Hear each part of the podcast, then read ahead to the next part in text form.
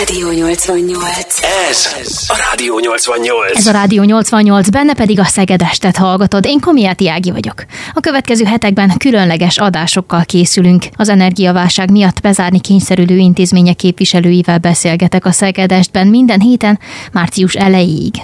Mi itt a Rádió 88-ban ezzel szeretnénk hozzájárulni ahhoz, hogy a kulturális intézmények tarthassák a kapcsolatot a közönségükkel. A ma este folyamán egyből két vendég is megtisztel minket a jelenlétével, akik a Szegedi Móra Ferenc Múzeumból érkeztek hozzánk.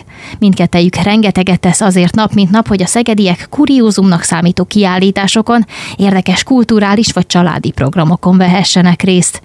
A rádióban is időről időre felcsendül a hangjuk. A stúdióban Hegedűs Anita PR referens és Megyesi Konstantin történész. Sziasztok! Szia, köszöntjük a hallgatókat! Mik voltak a legfontosabb mozzanatai a 2022-es évnek a múzeumban? Rögtön mondok is egyet. Átléptétek a százezres látogatószámot, hogyha minden igaz. Ez az év ez valóban egy nagyon különleges év volt, hiszen azt gondolom, hogy a vidéki múzeumi életben, de talán az egész országos múzeumi életben is, ez egy óriási eredmény, hogy egy év alatt több mint százezer látogató jön el a múzeumba. Ugye ez azt jelenti, ez a százezeres látogatószám, hogy a Mura Ferenc Múzeum, a Fekete Ház, a Vármúzeum, illetve hát hála Istennek most már a kilátót is ide sorolhatjuk, ami ugye a főépület tetején van, ezeknek a, a látogatottságának az összességét jelent jelenti. Ennek az e, évnek ugye nagyon-nagyon fontos része volt a Cowboy Indián kiállítás, tehát a több mint 40 ezeres látogatószám azért nagyon sokat hozzátett ez az eredményhez, de ez mindenképpen a Múra Ferenc Múzeum történelmének a kiemelkedőbb évei közé fog majd bekerülni, hogyha majd a történelemkönyvekben, sőt most már lassan be fog kerülni ugye a Múra Ferenc Múzeum történetébe is. Úgyhogy azt gondolom, hogy ez egy nagyon jó visszajelzés volt azzal kapcsolatban, hogy igény van akár az ilyen típusú nagy nemzetközi kiállításokra, mint a Cowboy Indián kiállítás volt, ugyanakkor igény van azokra a típusú tárlatokra, például a Fekete Házban a, az év elején, az év első felében képzőművészeti jellegű kiállítások voltak, amelyek nem fognak akkora közönséget vonzani, de mégis vannak olyanok, akik nagyon szívesen nézik meg mondjuk Joachim festményeit, ugye egy elfeledett szegedi festőművészről van szó. Tehát én azt gondolom, hogy, hogy nagyon büszkék lehetünk magunkra, ez a szám, ez egy nagyon-nagyon szép szám, szám, és hát ez egy óriási csapatmunka eredménye, tehát nagyon-nagyon sokan dolgoznak azért a, a tervezéstől kezdve a kivitelezésen keresztül a látogató menedzsmentig, hogy ez létrejöjjön, és hát természetesen nagyon fontosak azok a, a gyűjteményi munkálatok is, amelyek például egy feketeházas kiállításon aztán megjelenhetnek. A 2020 meg a 2021 sem volt feltétlenül könnyű év a koronavírus miatti bezárások tekintetében. Most megint egy hasonló időszakban vagyunk. Történészként, a múzeum munkatársaként, Konstantin, te hogyan láttad ezt az elmúlt időszakot? Azt gondolom, hogy a 22-es évnek ez a százezres látogatói száma, ez egy komoly eredmény, és azt, azt hiszem, hogy ez demonstrálja a Szegedi Múzeumnak az erejét és a Szegedi Múzeum erejét azt azért látják szerte az országban is, tehát a, a múzeumi szakma is ezzel tisztában van, és hát bízunk benne, hogy, hogy ez egyértelmű jelzés a szegedi polgárok számára is, hogy büszkék lehetnek a, a múzeumuk teljesítményére, és hát ami, ami még itt egy ilyen huncutabb gondolat, ezek ráadásul valós számok. Tehát azért ismerjük, ismerjük a közeget, ismerjük azért a világot, azért látunk már arra példát, hogy különböző statisztikai trükkökkel óriási látogatói számot föl tudnak mutatni intézmények. Ilyenek vannak, tehát esetleg azok a hallgatók, akik most találkoznak először egy ilyen véleményen, elnézést kérek, hogy itt most kicsit lerombolom a, a, a világról alkotott elképzelésüket, de ilyen van. De nálunk nincs. És azért vagyunk hitelesek, hiszen ezzel párhuzamosan hogy van egy nagyon komoly látogatói létszámunk, azért nagyon komoly bevételeink is vannak. Tehát, hogyha hagynak bennünket dolgozni, ha tehetjük a dolgunkat, akkor a múzeum egyébként bevételt is tud hozni. Tehát a látogatók eljönnek, jegyet vesznek, és ebből van bevétel. És hát ez a százezeres látogatói létszám elétileg sok tízmilliós jegyelbevétel párosul. Tehát a múzeumi szférát azt nem, nem úgy kell fölfogni, hogy ez csak egy ilyen ö, ö, olyan intézmény, amelyik viszi a pénzt. persze a kultúrára áldozni kell, vannak nagy projektek, amelyek, amelyekre áldozni kell, de adott esetben azt a szempontot kell látni, hogy ez egy olyan típusú szféra, amely képes pénzt termelni. Tehát úgy kell tudni megalkotni városi stratégiákat, kulturális stratégiákat, hogy a múzeum az képes bevételt hozni. Az energiaválság miatt most bezárás alatt van a múzeum. Március elején nyit. Csak címszavakban egy-két dolog. Mire számíthatunk majd? A 2023-as évben is természetesen továbbra is látogathatóak lesznek azok az újfajta megújult állandó kiállítások, amelyek ugye a 2020-as felújításnak köszönhetőek. Tehát itt továbbra is lehet majd látni például a természettudományi állandó kiállítást Máté Bence fotóival, vagy egy nagy kedvencet a Vármúzeumnak a Szeged történeti kiállítását, ahol ugye például a boszorkánymágjára lehet állni, be lehet sétálni egy börtönbe, nagyon sok izgalmas interaktív eszköz várja a látogatókat. Ott egyszer kiderült rólam, hogy boszorkány vagyok, de állítólag mindenkiről ez derül Hát ki. nem csak rólad. Igen. Az az igazság, hogy aki, jó. aki oda bekeveredik, az boszorkány lesz. Ő el lesz ítélve. Nagyon szeretik a látogatók, hála Istennek ezt a kiállítást is. És hát látogatható lesz továbbra is a tető kilátó a Móra Ferenc Múzeum tetején, ahonnan gyönyörű szép panoráma nyílik a belvárosi hídra, a Tiszára, a Dómra, a belvárosra. Nagyon megszerették ezt a kiállító helyet, pontosabban nem is kiállító helyez, hanem egy nagyon izgalmas selfie ponttá vált tulajdonképpen. Emellett pedig természetesen készülünk különböző programokkal is 2023-ra. Ugye ebben az évben is bízunk benne, hogy ismét meg tudjuk rendezni majd a nyári múzeumok éjszakáját. Ugye ez a legnagyobb fiesztája az évben a múzeumoknak. Szeretnénk ismét egy olyan nagyszabású programot létrehozni, mint ami 2022-ben volt, tehát kültéri színpaddal, kültéri rendezvényelemekkel is. Emellett pedig szeretnénk majd folytatni a családoknak szóló programokat, például a kézműves játszóházakat, valamint nagyon jól beindultak a különböző gasztronómiai sétáink, például borséta, vagy, vagy kézműves sörséta, amikor a kiállításokat meg lehet ismerni, borkóstolók, illetve kézműves sörkóstolók mellett. Tehát programok szempontjából is mindenképpen egy színes, izgalmas évre számíthatunk, illetve természetesen nagyon fontosak lesznek az időszaki kiállítások is, hiszen szeretnénk megint nagyon izgalmas és, és sokféle kínálattal jelentkezni. A zene után jövünk vissza Hegedűs Anitával és Megyesi Konstantinnal. Ez a Rádió 88 és a Szegedest. Köszönjük, hogy velünk vagy. Rádió 88. Ez a Rádió 88. Most a Rádió 88-at hallgatod, ahol a Szegedestben Hegedűs Anita és Megyesi Konstantin a vendégem, akik a Szegedi Móra Ferenc Múzeumból érkeztek hozzánk. Az előző blogban itt a zene előtt arról volt szó, hogy milyen kiállításokkal, milyen programokkal készültök majd márciust követően, ugye az újranyitást követően a múzeum falai között, sőt, még talán azon kívül is. A zene alatt viszont említetted, hogy van már olyan dolog, ami kirajzolódóban van, ilyen például egy kiállítás. Igen, tehát hiába van most bezárva a múzeum, azért ettől független természetesen dolgozunk, és intenzív tárgyalások zajlanak a 23-as év kiállításairól. Nyilván ez egy komoly nehézség, hogy nem tudunk bemenni az épületbe. Tehát ugye azt kell tudni, hogy nem csak a, a látogatók elől van elzárva most a, a Szegedi Múzeum épülete, hanem a múzeumi munkatársak sem mehetnek be a, a múzeum épületbe. Tehát ez nyilvánvaló, hogy nehezíti a szervezési előkészületeket, hiszen alapvetően minden bent van az épületben, de hát ugye a rezsiválság miatt ilyen típusú döntést hozott a fenntartó, hogy a múzeumi dolgozók sem mehetnek be az épületbe.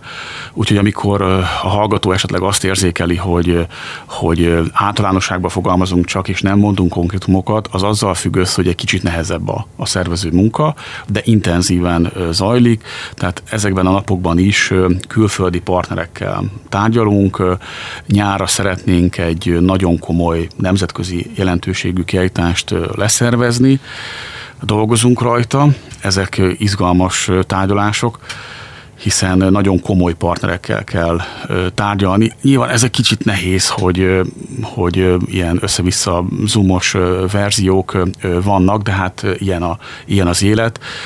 A modern technikának köszönhetően tudunk tárgyalni, nem bent a múzeumból, hanem különböző helyekről. Tehát zajlanak a, a tárgyalások, és azt gondolom, hogy nem állunk rosszul, tehát hiába van mindenféle nehézség, abban bízunk, hogy nyárra egy erős témával tudunk jelentkezni. Aki figyeli a Szegedi Múzeumnak az életét, a múzeumi kiállítások történetét, az láthatja, hogy arra törekszünk, hogy mindig legyen valamiféle nagy dobás. Mindig legyen egy nagy kiállítás. Egy, egy népszerű téma köré próbálunk kiállítást varázsolni. Most is ez a cél, hogy egy erős témát tudjunk felmutatni. Jól állunk, tehát én azt gondolom, hogy amikor majd visszatérünk múzeumi munkatársakként a múzeum falai közé, akkor onnantól kezdve felgyorsulnak ezek a, ezek a folyamatok, és a tárgyalásokat még hatékonyabban tudjuk majd menedzselni, és ezt követően, amikor már biztos megállapodások lesznek, akkor természetes, hogy a nyilvános nyilvánosságot is tájékoztatni fogjuk arról, hogy milyen nagy duranásra, milyen nagyobb kiállításra lehet számítani. Ha összejön, és tényleg, ahogy így látom ezeket a tárgyalásokat, szerintem jó esélyünk van rá, akkor egy nagyon érdekes, jó téma lesz. 2022-ben a sláger ugye a Cowboy és Indián kiállítás volt, ez volt ugye a tavalyi nagy dobás. Kicsit időutazzunk és mutassuk be a hallgatóknak a korábbi hasonlóan nagy dobásokat. Mi az, ami emlékezetes volt? Azt gondolom, hogy már csak a látogatottsági adatok miatt is a Fáraó kiállítás 2014-ben egy nagyon-nagyon fontos mérföldköve volt ezeknek a, a nagyszabású, hát ilyen csúnya angol szóval élve blockbuster kiállításoknak. A szakma azokat a tárlatokat hívja így, amelyek olyan témát dolgoznak fel, amelyek nagyon népszerűek a látogatók a közönség körében. Tehát a 114 ezes látogató számot hozott a, a Fáraó kiállítás, óriási eredmény volt. Szintén érdemes kiemelni a 2016-os Pompei tárlatot. Azt gondolom, hogy a nemzetközi szintérre akkor léptünk ki igazából, hiszen akkor a, a Nápolyi Múzeumból több mint 120 tárgyat tudtunk elhozni, és azt gondolom, hogy ez egy olyan kapcsolatrendszer erősítést is magával hozott, ami nagyon fontos volt ahhoz, hogy a továbbiakban is tudjunk nagy nemzetközi kiállításokat létrehozni. 2018-ban pedig hát túlléptünk Európa határai, akkor jött először az Egyesült Államokból kiállítása, nagyszabású kiállítása a, a múzeumba. A dinoszaurusz tárlatot szerveztünk, amely ez a kollekció először Európában nálunk volt látható.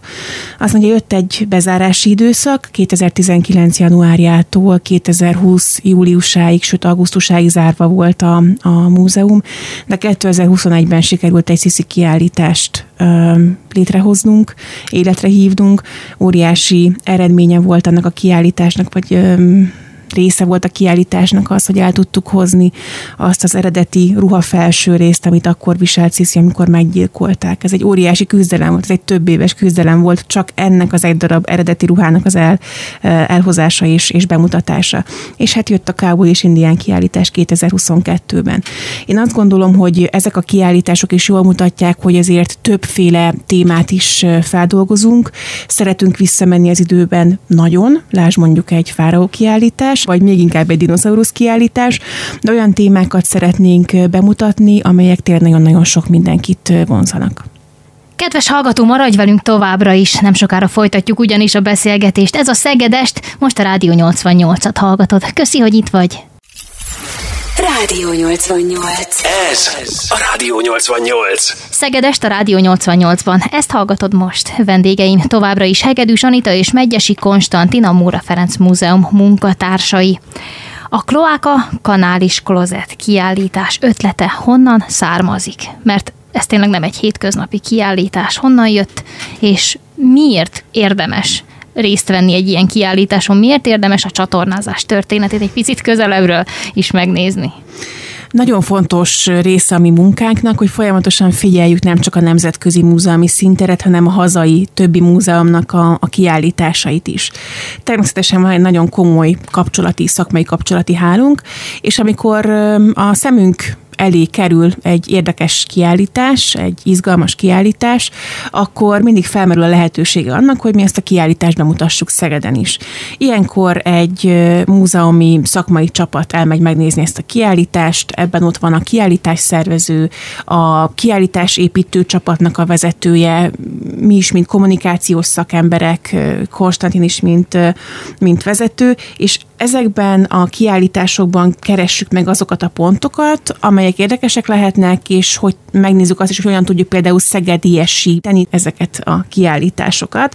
És hát ez egy ilyen tárlat volt, ez a bizonyos kloáka kiállítás, ami a Kisceli Múzeumból Budapestről érkezett Szegedre. Elmentünk, megnéztük, ráadásul nekem akkor pont Mankóval kellett járnom, mert akkor ment szét a bokám, és ez lent volt valami pince helységben, vagy egy ilyen, egy ilyen föld alatti részen, nagyon-nagyon izgalmas körülmények között történt ez a, ez a látogatás. De kedvelésből néztétek meg, vagy szakmai Szakmai. Tehát, hogy ott hmm. már úgy mentünk el, egy, egy szakmai csapat, hogy nézzük meg, hogy ebből mit tudunk kihozni, akár a terek szempontjából, akár kommunikáció szempontjából. Elmentünk, nagyon tetszett, és sikerült megbeszélni, hogy elhozzuk ezt a kiállítást. Tehát maga az ötlet, ennek a kiállításnak az ötlete, az a Kisceli Múzeumé volt, viszont mi nagyon szeretjük az ilyen izgalmas és érdekes témájú kiállításosokat elhozni, és hát ez tényleg egy unikális kiállítás, és valóban azért az, hogy már maga a cím nagyon érdekes és figyelemfelkeltő, viszont természetesen ennek a, a címnek meg volt a hátulütője is, hogy nagyon sokan úgy gondolták, hogy akkor ez egy ilyen WC csésze kiállítás, és hogy tulajdonképpen fölösleges eljönni. Úgyhogy azért megvoltak a kihívások is a kiállítás kapcsán. Ez egy pikáns téma, ezzel tisztában voltunk, ugyanakkor abba kell belegondolni, hogy ha most leegyszerűsítjük, persze higiénia történeti kiállításról beszéltünk, de hát bizonyos szempontból ez egy, ez egy WC történeti kiállítás. Ami azért hát rendkívül fontos az emberiség fontos, történetében, tehát, kétségtelen. Mindenki gondoljon bele a saját életébe, a mindennapi életünket ez alapvetően határozza meg. Bizony. Anélkül nehéz elképzelni például a történelmet is de ezek a nagy történelmi figurák is ezzel a problémával, fogalmazzunk így, meg kellett, hogy küzdjenek, és hát ez a kiállítás ez valóban az ókortól kezdve mutatja be, hogy hogyan volt a higiénia része a, a mindennapok világának. Tehát egy pikáns téma, izgalmas téma, mi nagyon lelkesek voltunk, és azt gondoljuk, hogy ez egy rendkívül érdekes kiállítás, viszont tény, hogy a látogatók egy része, ahogy Anita ezt már említette, egy picit megijedtek ettől. Tehát ez olyan, mint amikor a Fekete Házban a Pompei kiállítás részeként volt egy ilyen ókori kupleráj berendezve, és hát tapasztalható és érezhető volt, hogy a családok egy kicsit félnek ettől a témától, ami hát részben jogos, mert ez nem csak ókori kultúrtörténetről, hanem más egyéb izgalmas és bizarr jelenségekről is szól. Tehát volt egy ilyen jelenség akkor is, hogy, hogy a családok azt mondták, hogy akkor oda mégse jönnek. E, ennél a kiállításnál is volt egy ilyen típusú tapasztalatunk, hogy az emberekben volt egy kis távolságtartás, hogy hát igen, persze ez része az életnek, de nem biztos, hogy kiállításnak akarják ezt megnézni. Mert valahogy olyan tabuként kezelik K- talán. Kicsit tabu, kicsit uh-huh. tabu, de itt most innen szólítom fel a kedves hallgatókat, hogy ne, ne féljenek, döntsük, döntsük le a tabukat. Ez a kiállítás még egy rövid ideig még látható lesz, ahogy újra nyitunk márciusban, akkor a Fekete Házban ezt a kiállítást, aki eddig még a tabuk miatt nem merte megnézni, bátorság, biztatok mindenkit, nagyon izgalmas, pikáns, de azt gondolom, hogy kultúrtörténeti szempontból rendkívül fontos téma, tehát jöjjenek, és még majd ami rendelkezésre áll idő, azt használják ki. Maga a kloáka kanál és klozet kiállítás története, hát magának a kiállításnak a története tulajdonképpen honnan indul? Mi az az időpont, amitől kezdve már meg lehet tekinteni a toilet használat történetét, hogyha lehet így mondani. És az az érdekes, hogy pont arról beszélünk, hogy tabu, és alig tudom megfogalmazni, úgyhogy az konszolidált legyen. Tehát, hogy ö, honnan indul ez az egész időpont tekintetében? Az ókortól indul, legalábbis a kiállítás szempontjából. Az ókori Rómából mutatunk be egy Cloaca Maxima nevű kis részt, ami tulajdonképpen egy közvécé volt, hogyha nagyon leegyszerűsítjük. Ugye nagyon-nagyon sokat változott ez a bizonyos tabusítás, azért ez valamikor itt a 18.-19. században jelent meg. Tehát előtte ez nem volt akkor a tabu, és hát ezek a közvécék, ezek úgy néztek ki, hogy képzeljünk el egy elalakú patsort tulajdonképpen, amiben vannak lyukak vájva, és szépen egymás mellé le lehetett ülni, alul folyt a víz, oda mindenki elvégezhette a dolgát. Tehát ez egy közösségi tevékenység volt, és hát nagyon-nagyon sok minden történt, hiszen a kiállítás bemutatja például azt is, hogy a, a középkorban ezek hogyan zajlottak, hogy mennyire más volt mondjuk egy középkori városban ez az óriási mennyiségű szenny, amit mondjuk kiöntöttek a, a, az utcákra, míg mondjuk a várakban, kastélyokban ott már azért jóval visszafogottabb, és jóval, hogy is mondjam, a maihoz hasonló módon lehetett megoldani ezeket a, ezeket a típusú tevékenységeket. Tehát azt gondolom, hogy a kiállítás egy óriási korszakot ölel fel, eljutunk a South Parkig, egészen pontosan, tehát teljesen a, a napjainkig, és nagyon-nagyon sok érdekes tárgyat, és nagyon sok érdekes és vicces történetet is meg lehet ismerni. Van egy ilyen mondás, hogy régen minden jobb volt. Ez egy ilyen nosztalgikus történelmszemléletet jelent ez a fajta gondolat. Na most a WC történeti dimenzióban az az igazság, hogy ez a gondolat valótlan. Tehát régen, WC történeti, szempontból régen minden rosszabb volt. Ezekkel a gondolatokkal búcsúzunk most néhány perc erejéig, a háttérbe húzódva, a szegedi kedvenceknek viszont teret adva. Ez a Rádió 88, köszönjük, hogy itt vagy most a Szegedestet hallgatod. Rádió 88. Ez a Rádió 88. Ez a Rádió 88, és még mindig a Szegedestet hallgatod. Köszönjük, hogy velünk vagy. A stúdióban a Móra Ferenc Múzeum munkatársai Hegedűs Anita és Megyesi Konstantin. Itt az imént már pedzegettük, hogy milyen korábbi programok voltak, amik hát elmondásatok szerint azért nagy népszerűségnek örventek. Ilyen volt például a borséta, különböző családi programok, kulturális rendezvények. Milyen konkrét programokkal kecsegtettétek tavaly a hozzátok ellátogatókat, és mi várható idén? 2022-ben is a legnépszerűbb, és hát ugye a legnagyobb program a múzeumok éjszakája volt, június 25-én. Ugye mindig ez az az este, ez az az éjszaka, amikor a leginkább meg tudják magukat mutatni a múzeumok a, a szélesebb közönségnek, hiszen kilépünk a múzeum falai közül ismét lehet ugye ilyeneket csinálni, hiszen hála Istennek a Covid most már ebben nem akadályoz bennünket. És hát érdekes volt és izgalmas volt, hiszen 2018 óta most először tudtunk ismét kültéri programokkal is szolgálni. Közben megújult ugye a Móra Park, új szökőkút készült, tehát nekünk is ez egy izgalmas kihívás volt, hogy ezek között a, az új körülmények között hogyan érdemes mondjuk ezt a programot megszervezni. Mivel ez volt a Cowboy Indián kiállítás megnyitása kiadásának az időpontja is, ezért természetesen a középpontban ez a téma szerepelt. Egyrészt eh, hívtunk western kaszkadőröket, egy western kaszkadőr csapatot, akik nem csak a színpadon eh, játszottak el különböző jeleneteket, hanem eh, a Kárász utcán keresztül egy cowboy indián felvonulást is meghirdettünk.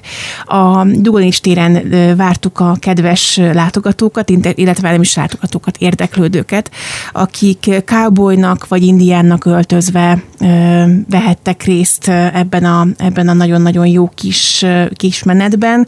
Természetesen ez nem volt kizárók, az is csatlakozott, aki nem volt beöltözve. Nagyon sokan beöltöztek, és ezzel a kaszkadőr csapattal együtt sétáltak végig a belvároson, akik közben több helyen tartottak ilyen kisebb bemutatókat. De emellett lehetett rodaóbikát lovagolni, különböző indián ékszereket készíteni. Tehát tényleg a múzeumok éjszakája az most indián és cowboy színekbe öltözött. Szintén fontos fontos program volt az őszi múzeumok éjszakája. Ezt nem mindegyik múzeum csinálja. Őszi múzeumi fesztivál az, az nagyon-nagyon sok helyen van, viszont őszi éjszaka az, az nagyon kevés helyen.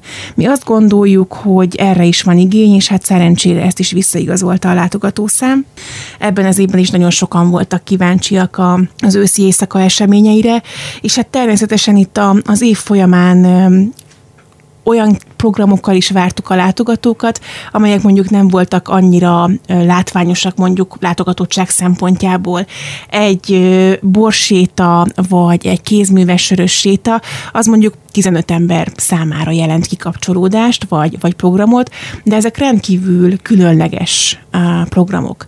És azt látjuk, hogy van igény arra, hogy a múzeumnak a másik oldalát is megmutassuk, hogy nem csak kiállítások vannak, és nem csak a hagyományos klasszikus programok, mint például egy, egy koncert, vagy valamilyen könyvemutató irodalmiest, hanem különlegességekkel is várjuk a látogatókat. És szintén nagyon nagy sikerrel futottak a kulisszák mögötti séták. Ezeknek a lényege az, hogy olyan múzeumi részekre is bemehetnek a látogatók a séták alkalmával, amelyek egyébként zárva vannak a látogatók előtt, és ezt nagyon-nagyon szeretik. Emellett pedig mindenképpen érdemes kiemelni a kézműves játszóházakat. Ezek havonta egyszer szombatokon délelőtt kerültek megrendezésre, szuper múzeumpedagógus kollégáim szervezésében és lebonyolításában. Ezek mindig egy adott népszokáshoz, egy adott kiállításhoz, egy adott jeles ünnephez kapcsolódnak, és hát van arra lehetőség ilyenkor, hogy a, a család együtt kézműveskedjen szakemberek támogatásával. Szoktam olyat tapasztalni, hogy az emberek nem mindig tudják, hogy hogy a múzeumi munkatársak mivel foglalkoznak. Gyakran hallani olyat, hogy hát a múzeumban úgymond csak teremőrök dolgoznak, Hát nyilván ez egy felszínes tudás. A múzeum egy, egy komplex, összetett intézmény. Ahogy Anita sorolta a különböző programokat, ebből is látszik, hogy egy igazi kulturális fórum a múzeum, ahol nagyon sok minden egyszerre van jelen. Tehát a programszervezés, a múzeumpedagógia, a kiállításszervezés, és akkor még nem beszéltünk arról, hogy a háttérstruktúrákat is működtetni kell, tehát kutatni kell. A, a múzeumi tárgyakat rendben kell tartani. Tehát ezért is mondom azt, hogy egy összetett, komplex intézmény, kulturális intézmény a, a, a múzeum, és hát talán e, erről a helyről is érdemes ezt tisztázni, főleg úgy, hogy ahogy Anita elsorolta a programokat, hát azért én magam is egy kicsit rácsodálkoztam, hogy mennyi minden volt, és mennyi minden lesz még itt a Szegedestben. Kedves hallgató, köszönjük, hogy velünk tartasz. Ez a Rádió 88, a zene után pedig folytatjuk. Ez a, a Rádió 88. Ez a Rádió 88 az életünk része. A Szegedest mai műsorában Hegedű Anitával és Megyesi Konstantinnal a Móra Ferenc Múzeum munkatársaival beszélgetek. Említettük a múzeumok éjszakáját. Ez egyébként egy országos program, Szegeden is minden évben megrendezik, megrendezitek tulajdonképpen. Milyen szakmai dolgok állnak itt a háttérben, amiről érdemes mindenképpen a hallgatóknak is tudniuk? Minden egyes múzeumok éjszakája egy óriási szervező munka, amelyben nagyon-nagyon-nagyon sok mindenki bekapcsolódik. Onnan indul mindig ez a szervezés, hogy pontosan mi az a fő téma, amit szeretnénk kiemelni. Általában ugye ez, ezen a napon szoktuk megnyitni a nagy nemzetközi kiállításainkat is, és ha megvan ez a központi téma, akkor a kollégák ennek alapján kezdik el megszervezni a különböző részprogramokat. Ugye nagyon fontos az, hogy van egy színpadi műsor, egy színpadi program, ahová biztosítani kell, tehát ezek ilyen nagyon unalmas, de nagyon fontos technikai részletek, hogy mondjuk megfelelő színpad legyen, megfelelő világítás, megfelelő hangosítás. Hála Istennek a múzeum annyira szerencsés helyzetben van, hogy nagyon profi kollégáink vannak, akik ebben is nagyon ügyesen és nagyon profi részt tudnak venni. Emellett pedig természetesen a, a szereplőknek, a fellépőknek a, a meghívása, megint csak udalmas részletek, a szerződések intézése, és hát mi azért egy nagyon nagy szervezet vagyunk, gazdasági szempontból is, és hát ez is például egy sziszifuszi munka, hogy egy Körülbelül egyébként megyünk. hány munkatársa van a Móra Ferenc Múzeumnak? Akár száz, külsősöket is bevéve ebbe a körbe. Körülbelül száz környékére tenném a munkatársak számát, ugye ez mindig változik, illetve hogy ki milyen státuszban van, külső szerződés, belső, belső szerződés. Ez egy óriási létszám, vagyis hát annak tűnik, viszont, viszont ne felejtsük el, hogy például egy nagyon komoly régész csapata van a múzeumnak, hiszen nagyon komoly régészeti tevékenységet is el kell végeznünk, de valóban nagyon sokan dolgoznak például ezeknek a programoknak a megszervezésében.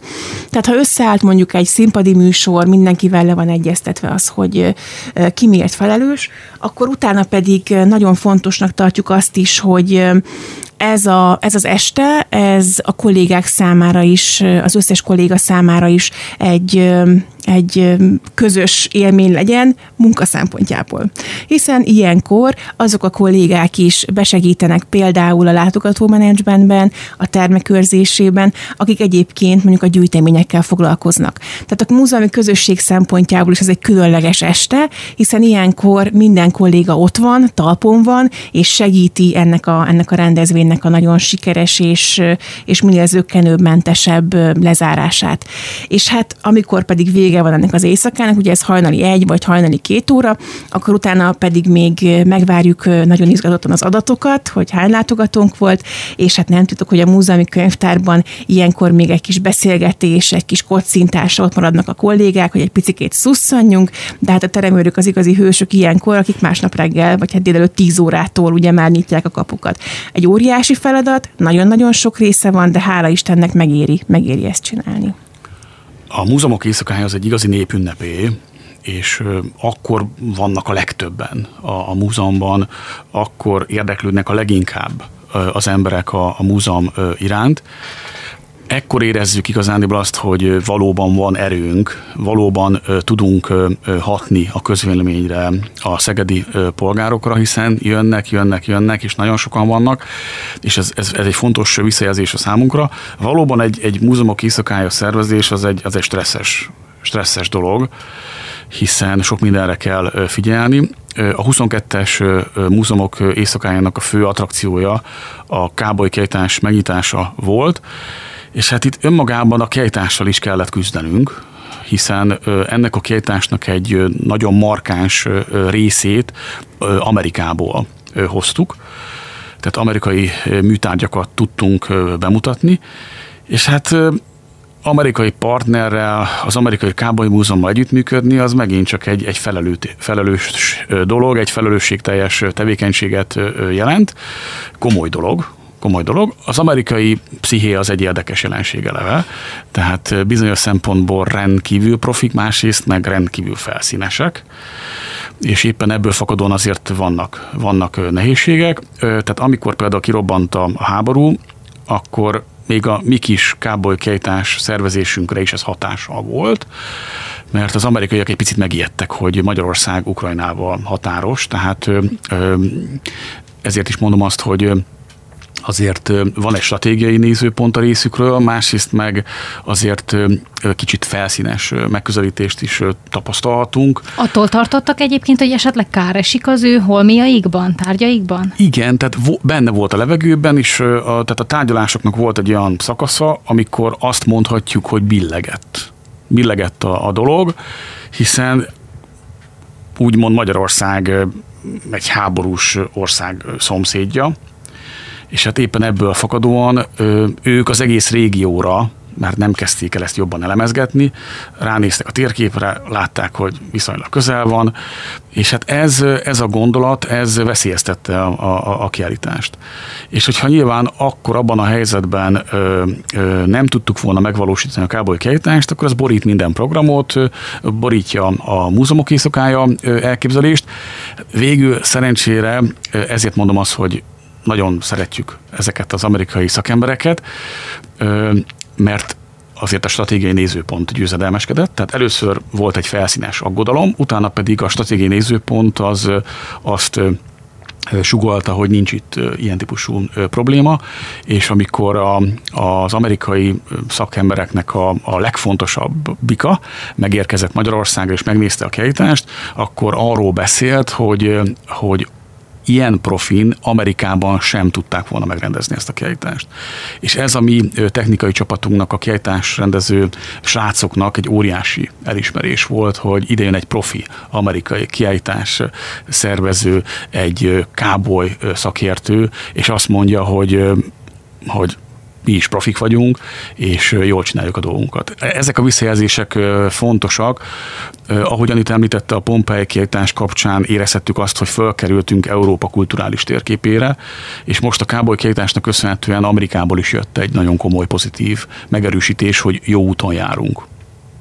Ez a Rádió 88 meg a Szegedest, és ezzel fogjuk folytatni a későbbiekben is. A vendégem Megyesi Konstantin, a Szegedi Móra Ferenc Múzeum történésze, és Hegedűs Anita is itt van velünk, szintén a múzeum munkatársa, PR referensként, és te is itt vagy velünk, amit külön köszönünk. Maradj továbbra is, a zene után folytatjuk. Rádió 88. Ez a Rádió 88. A Szegedestet hallgatod a Rádió 88-ban, ahol a vendégeim a Múra Ferenc Múzeum munkatársai, Hegedűs Anita PR referens és Megyesi Konstantin történész. Ott tartottunk, hogy szervezzük a múzeumok éjszakáját már, hogy úgy általánosságba véve. Milyen egyéb programokról beszélhetünk még, amik mindig ennek az estének a részei, a színpadi programon kívül? Nagyon fontosak ilyenkor, és nagy közönség kedvencek a zseblámpás tárlatvezetések. Ugyanis vannak látványtáraink a múzeum alaksorában, van egy természettudományi, egy néprajzi és egy régészeti látványtár. És ilyenkor a lámpák azok lekapcsolva maradnak. Igazándiból most jövök rá, hogy évek óta csináljuk ezt az energiatakarékosságot a zseblámpás tárlatvezetésekkel, hiszen le vannak kapcsolva a lámpák, és a látogatók ilyen pici kis zseblámpákat kapnak, és tulajdonképpen, amikor a tárlatvezetés beszélgetés zajlik, akkor ők dönthetik el, hogy melyik kis állatra világítanak mondjuk rá a természettudományi kiállításon. És hát az a helyzet, hogy nekem az az egyik kedvenc, pontosabban nem a kiállításon, hanem a látványtárban, az egyik kedvenc helyszínem zseblámpás szempontból, mert ugye ott preparált állatok vannak. És hát ott ilyen kis, hogy is mondjam, ilyen kis rejtelmes, sejtelmes, picit néha ijesztőbb állatkák is vannak, akik ki vannak tömve, preparálva vannak, és hát ez mindig izgalmas dolog, főleg a gyerekek számára, hogy egy picit borzonghatnak ott a, a, a, a látványtárban. Tehát ez egy állandó program, és ezt nagyon-nagyon szeretik a látogatók. Tárvezetések természetesen mindig vannak a különböző kiállítótermekben, különböző időszaki kiállításokon, állandó kiállításokon is, illetve mindig próbálunk valamilyen különlegességet is hozni. Például um, talán a tavalyi évben volt olyan, hogy a múzeum tetőteraszáról csillagvizsgálást tartottak a szegedi csillagászok, és akkor be lehetett nézni a távcsőbe, és szét lehetett nézni az égen. De a Ebben az évben például lehetett ilyen rodóbikára ráülni, ami szintén eddig nem a volt. A és indián kiállítás kapcsán. Így igen. van, pontosan. Kézműves foglalkozások is mindig szoktak lenni. Ebben az évben szintén az indián téma kapcsán indián ékszereket lehetett készíteni, illetve zenét is próbálunk hozni, becsempészni, különböző minikoncertek uh, szoktak lenni, és ebben az évben először például a fényfestés is volt a Móra Ferenc Múzeum főépületében. Ezeknek a programoknak az a célja, hogy mi nagyon jól tudjuk azt, hogy erre az éjszakára nagyon sokféle látogató közönség érkezik. A leginkább egyébként azért egy családi program szokott lenni, de nagyon-nagyon sok típusú látogatót van nálunk, és mi szeretnénk minden egyes célcsoportnak valamilyen izgalmas, érdekes program lehetőséget kínálni. Vagy például a múzeumok őszi éjszakáján fel lehetett próbálni néhány szerencsésnek azokat a filmes kellékeket, amiket a Bud Spencer féle western filmekben használtak, ilyen kis tombol a húzást tartottunk, és ott nagyon izgultak a, a, a látogatók, hogy ki lesz majd a szerencsés.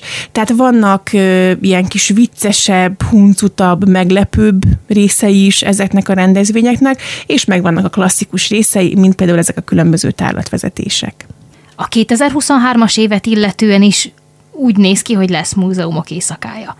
Ide vonatkozó elképzelések, és nem kell elárulni egyébként részleteket nyilván, de ide vonatkozó elképzelések vannak-e már? Az biztos, hogy szeretnénk ismét kültéri programokat, tehát szeretnénk ismét színpadot, a színpadon különböző zenés, táncos produkciókat. Ugye azért tényleg nem tudok viszont erről a részéről, vagy nem tudunk konkrétumokat mondani, hiszen amíg nincs egy biztos kiállítási paletta, ami akkor lesz, addig nincs értelme elkezdeni a különböző rendezvényeknek, az ahhoz kapcsolódó rendezvényeknek a szervezését.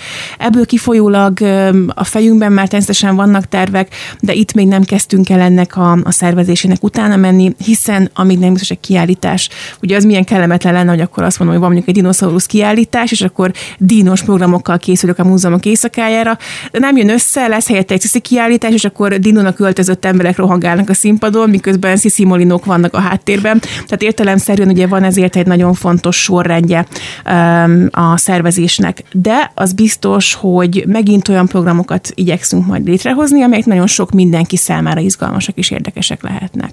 Nem is kérdés, hogy a múzeumok éjszakája rendkívül népszerű program a Móra Ferenc Múzeum életében. A számokról hozzávetőlegesen mit lehet elmondani, és arról, hogy ez nyilván nem csak a szegedi közönséget vonza. Óriási elismerés nekünk az, amikor egy-egy este folyamán több ezren megfordulnak a múzeumban, a, a várban, a Feketeházban.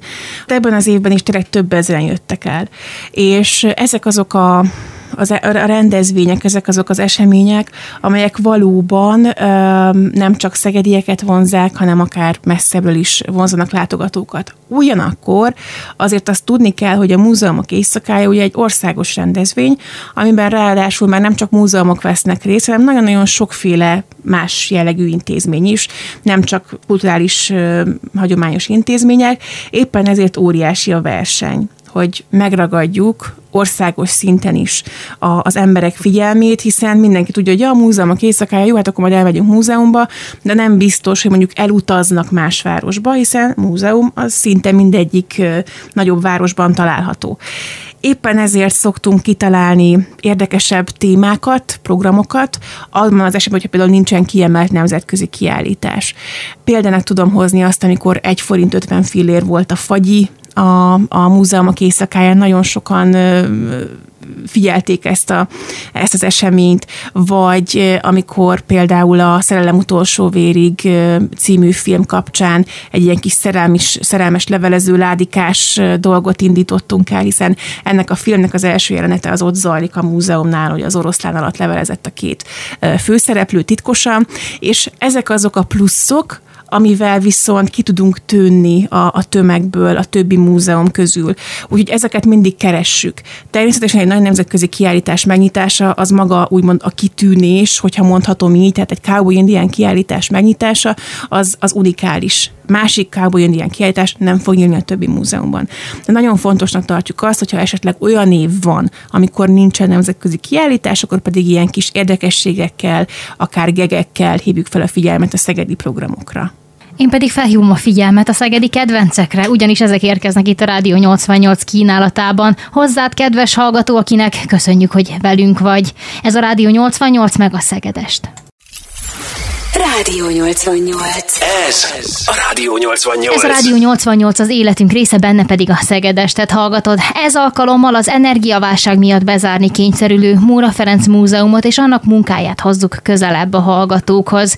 Illetve egy olyan fontos eseményt és egy olyan fontos könyvet, ami végül is ennek kapcsán íródott meg, hiszen a Múra Ferenc Múzeum egy munkatársa kezei közül került ki ez a könyv, ez pedig az apagyilkosság. Konstantin, miért írtad meg ezt a könyvet? Mi volt a mozgatórugó? Igen, valóban a könyvnek az a címe, hogy Apagyilkosság, Kádár János és Grósz Károly kapcsolatáról szól. Hogy azt kell tudni, hogy 1988 májusában Kádár János, aki akkor már 32 éve vezette az országot, átadta a hatalmat Grósz Károlynak, ő lett az új főtitkár. Ez egy hatalomátadási kísérlet volt, de a leköszönő Kádár egy picit mégis megsértődött Grósz Károlyra, és hát maga az egész könyv erről szól, erről a politikai, de bizonyos szempontból lélektani drámáról, hiszen ha tetszik, akkor Grósz Károly egyfajta ilyen fogadott fiú volt. És hát ugye neki adta át a hatalmat az apa és hát ez, ez egy megállapodás volt, hogy Kádár átadja a főtitkári posztot, tehát a vezetői posztot Grósz Károlynak, viszont a döntéshozó testületben, azt úgy hívták akkoriban, hogy politikai bizottság, Kádár János egy kisebb változást, egy kisebb személyváltozást szeretett volna csak felmutatni, míg Grósz Károly azt mondta, hogy radikális változások kellenek, tehát a politikai bizottságot lényegében le kell cserélni. És Kádár ezzel nem értett egyet, mert úgy gondolta, hogy ha mégis kicserélik a PB-t, akkor úgy tűnik, mintha a kádárizmus, mintha a rendszer megbukna. Grósz viszont azzal érvelt, hogy a változásokhoz az kell, hogy személyi változások történjenek és ezt egy picit ilyen elvaratlanul hagyták. A párti értekezleten viszont a küldöttek radikálisan álltak az ügyhöz, Grósz ennek az élére állt, és lényegben kisöpörték ezt a bizonyos politikai bizottságot. A kádárista ősbölény politikusokat kiszorták a testületből, úgyhogy lényegében a, régi kádáristák közül senki nem került be a politikai bizottságba, és ez Kádár Jánosnak rendkívül megalázó volt. Ezért is mondta az egyik közvetlen munkatársának, hogy a brútuszok megjelentek. És ugye tudjuk azt, hogy a, a brútusz fogalom az az apagyilkosságnak a, a, a szimbóluma, és hát Kádár Jánostól származik ez a fajta megközelítés ez az apagyilkosság, mint könyvcím, ezt tudom, hogy egy picit erős, egy picit vad. Amikor a, a kiadó vezetővel beszélgettünk, és én beszéltem neki erről a témáról, akkor neki is elmeséltem ezt a jelenséget, meg hogy Kádár János kezdett el brutuszozni, és hogy ez bizonyos szempontból akár úgy is fölfogható, hogy ez egy apagyilkosság volt politikai metafora szempontjából, de én csak ilyen lazán történészként én csak úgy csevegtem a kiadóvezetővel. Tanulság, hogy kiadóvezetőkkel nem szabad csak úgy csevegni, mert amikor ezt az apagyilkosság metaforát mondtam neki, akkor azt mondta, hogy na ez az ez legyen a könyvnek a címe, hogy apagyilkosság. Akkor egy picit megijedtem, mert maga a szöveg az egyébként szerintem egy, egy szelíd elemzői szöveg, két ember drámai kapcsolata, meg Magyarország rendszerváltozáskori történelméről szól, úgyhogy egy picit belegondoltam, hogy úristen, az lesz a könyvemnek a címe, hogy apagyilkosság, mit gondolnak majd rólam az emberek, de egy utólag nem bánom, a kiadó nyilván azzal érvelt, hogy figyelem felhívó kell, hogy legyen egy, egy cím. Na most ez megvan, tehát Azt tény, hogy az apagyilkosság fogalom az, az, az hát figyelem felhívó, úgyhogy végülis ilyen értelemben bejött, meg a, a visszajelzések is azt mutatják, hogy az emberek értik, hogy ez miről szól. Tehát elolvassák a könyvet, és azt mondják, hogy objektív, olvasható, és azt mondják, hogy bizonyos szempontból olyan, mint egy politikai krimi, csak a valóságban is megtörtént. Márpedig, hogyha ez egy politikai krimi, akkor miért is ne lehetne apagyilkossága könyvnek a címe? Egyébként mennyi idő volt, mire minden egyes részletet sikerült összeszedegetni, és azt egy egészé kovácsolni? Hát alapvetően három éve foglalkozom Grósz Károly életével, Grósz és Kádár kapcsolatával. Megnéztem rengeteg levéltári forrást, azt gondolom, hogy mindent megnéztem, ami, ami fontos, meg, meg érdekes. Magának a könyvnek a megírás az lényegében egy pár hónapot vett igénybe, de hát emögött azért ott volt egy három éves kutató munka kutatni az mindig izgalmas, tehát a kutató munka az azt jelenti, hogy keresünk valamit, és van olyan, hogy azt nem találjuk meg, de más viszont megtalálunk. És hát ugye itt Kádár és Grósz kapcsolata dimenziójában is, hát egy képet kellett megalkotni. És ugye elkezdtem szépen megalkotni a, a képet, ez olyan, mint egy pázl, egy kirakós de valahogy még mindig hiányoztak pázl darabkák. És hát lényegében a könyv megírás az arról szólt, hogy összeillesztem ezeket a pázl darabokat, és hát természetes, hogy két ember kapcsolata az egy rejtély hiszen sok esetben egy-egy egy pillantáson múlik, egy gondolaton múlik, hogy hogyan csapódik le a kapcsolat szempontjából az adott történet. Tehát nagyon nehéz két ember kapcsolatát fölvázolni és megírni. Amikor úgy éreztem, hogy nincs meg a darab, akkor olyan típusú módszert használtam, hogy érzékeltettem jelenségeket, illetve minden lehetséges információ morzsát oda tettem, és bizonyos szempontból az olvasóra bíztam, hogy vonja le a következtetéseket. Tehát például az egyik legizgalmasabb jelenség ilyen szempontból Kádár János utolsó beszéd 1989 áprilisában egy drámai beszéd volt, hiszen Kádár János akkor már összeomlott emberileg is, pszichésen, de egészségileg is és a központi bizottság előtt mondta el ezt a bizonyos utolsó beszédet, és ugye az ott ülő emberek, azok hosszú évek, évtizedeken keresztül ismerték Kádár Jánost. Ő volt Kádár. És ezen a bizonyos utolsó beszéden viszont egy szétesett, szánalmas öregembert láttak És hát ugye fölmerültek ilyen típusú vélemények, hogy Grósz Károly tudatosan hozott létre egy ilyen helyzetet, hogy Kádárt így lehessen bemutatni a központi bizottság plénumán, és itt is nincs meg, nincs meg az összes információ. Tehát hiányoznak puzzle darabkák, ezért használtam ezt a módszert, hogy próbáltam minden, mindent bemutatni, de inkább csak egy picit sejtetem, hogy, hogy mi történhetett. Egy interjúban talán őszintén ki is mondhatom, szerintem egyébként nem arról szólt a történet, hogy, hogy, hogy Grósz Károly csapdát állított volna Kádár Jánosnak, hanem Kádár János küzdött a lelkismertével.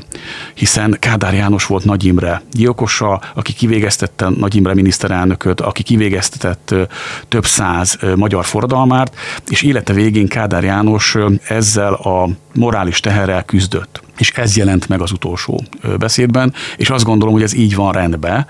Ennek a beszédnek úgymond csúnya kifejezéssel létre kellett jönnie, hiszen amikor ez a szánalmas öregember küzd a lelkismertével, szerintem abban a pillanatban győzedelmeskedett az 56-os forradalom.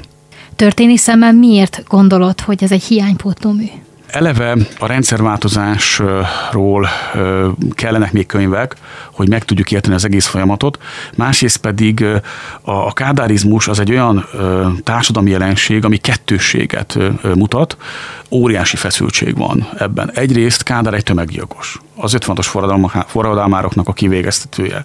Tehát ilyen szempontból soha nem bocsájtatunk meg Kádár Jánosnak. Viszont Kádár hosszú ideig uralkodott, úgymond, hosszú ideig volt hatalmon, és a kádárizmus az arról is szól, hogy egy nagyon komoly jóléti fordulat következett be olyan mélységű, olyan dinamikus jóléti változások soha korábban nem történtek a magyar történelemben. Tehát ez egy kettőség. Egy véreskező ember, de ugyanakkor a, a korszakában mégis voltak pozitívumok, voltak élhető vonások. És ez egy olyan feszítő kettőség, hogy hiába telt el a, a Kádár korszak óta több mint 30 év, ez a társadalom ezt mégse tudta megemészteni. És azért kell ezekről a témákról beszélni, mert azért egyszer ezt fel kell dolgozni.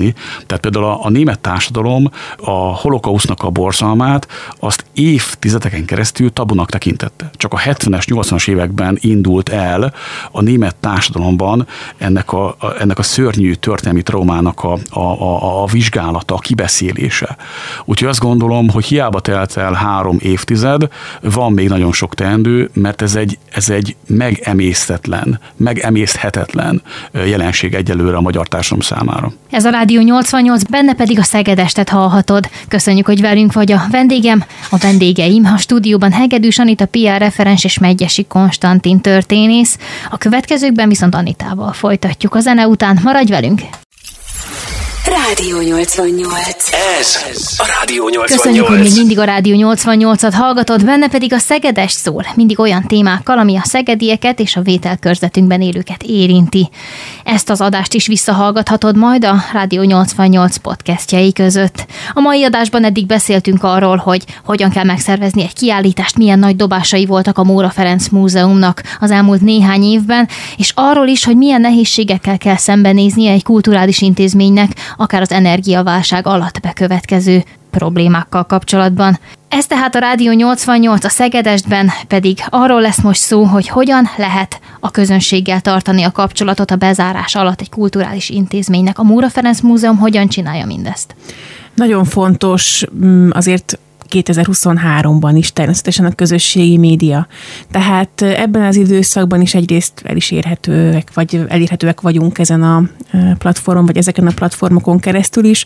Másrészt pedig ezen keresztül osztunk meg különböző tartalmakat, különböző információkat a múzeumról, akár majd bízunk benne, hogy a, a március elejé nyitás kapcsán is, illetve természetesen a honlapunk is mindig egy, egy alfa és omega az információk kapcsán.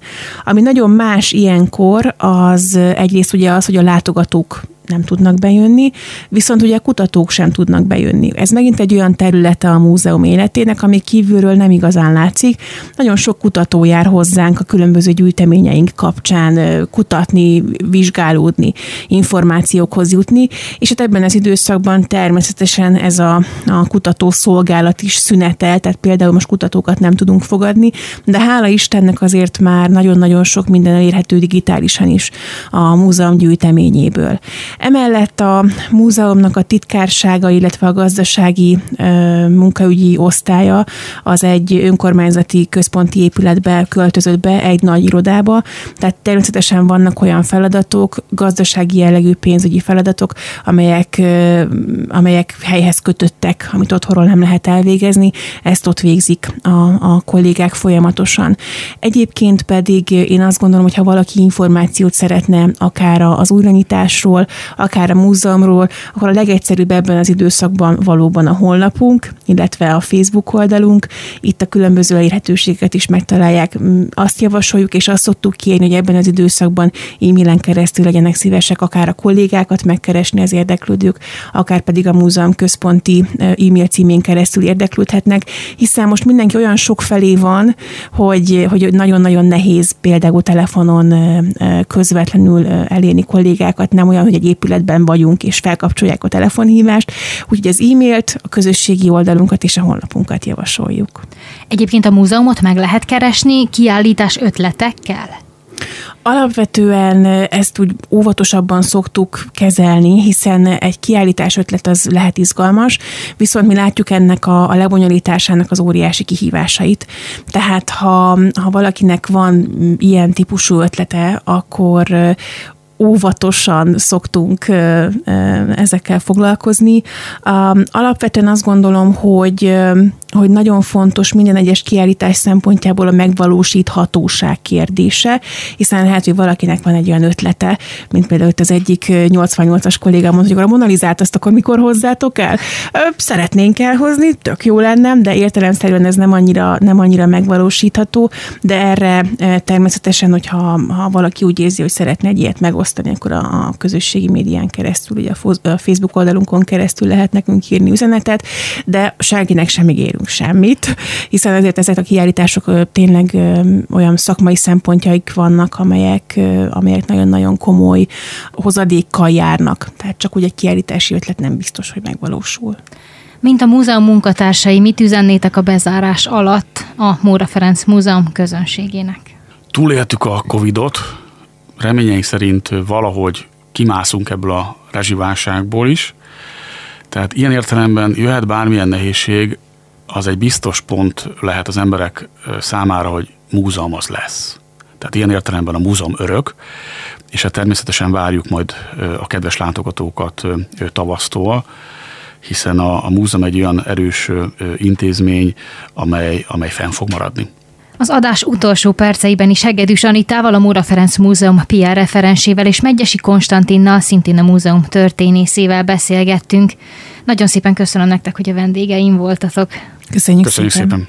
Neked pedig, kedves hallgató, köszönöm, hogy velünk tartottál. Ennyi fért a Rádió 88 mai beszélgetés műsorába a Szegedestbe, viszont a helyi témák tárháza a későbbiekben is nyitva áll majd előtted. Jövő héten ugyanitt, ugyanekkor folytatjuk. Nagyon vigyázz magadra addig is. Halió!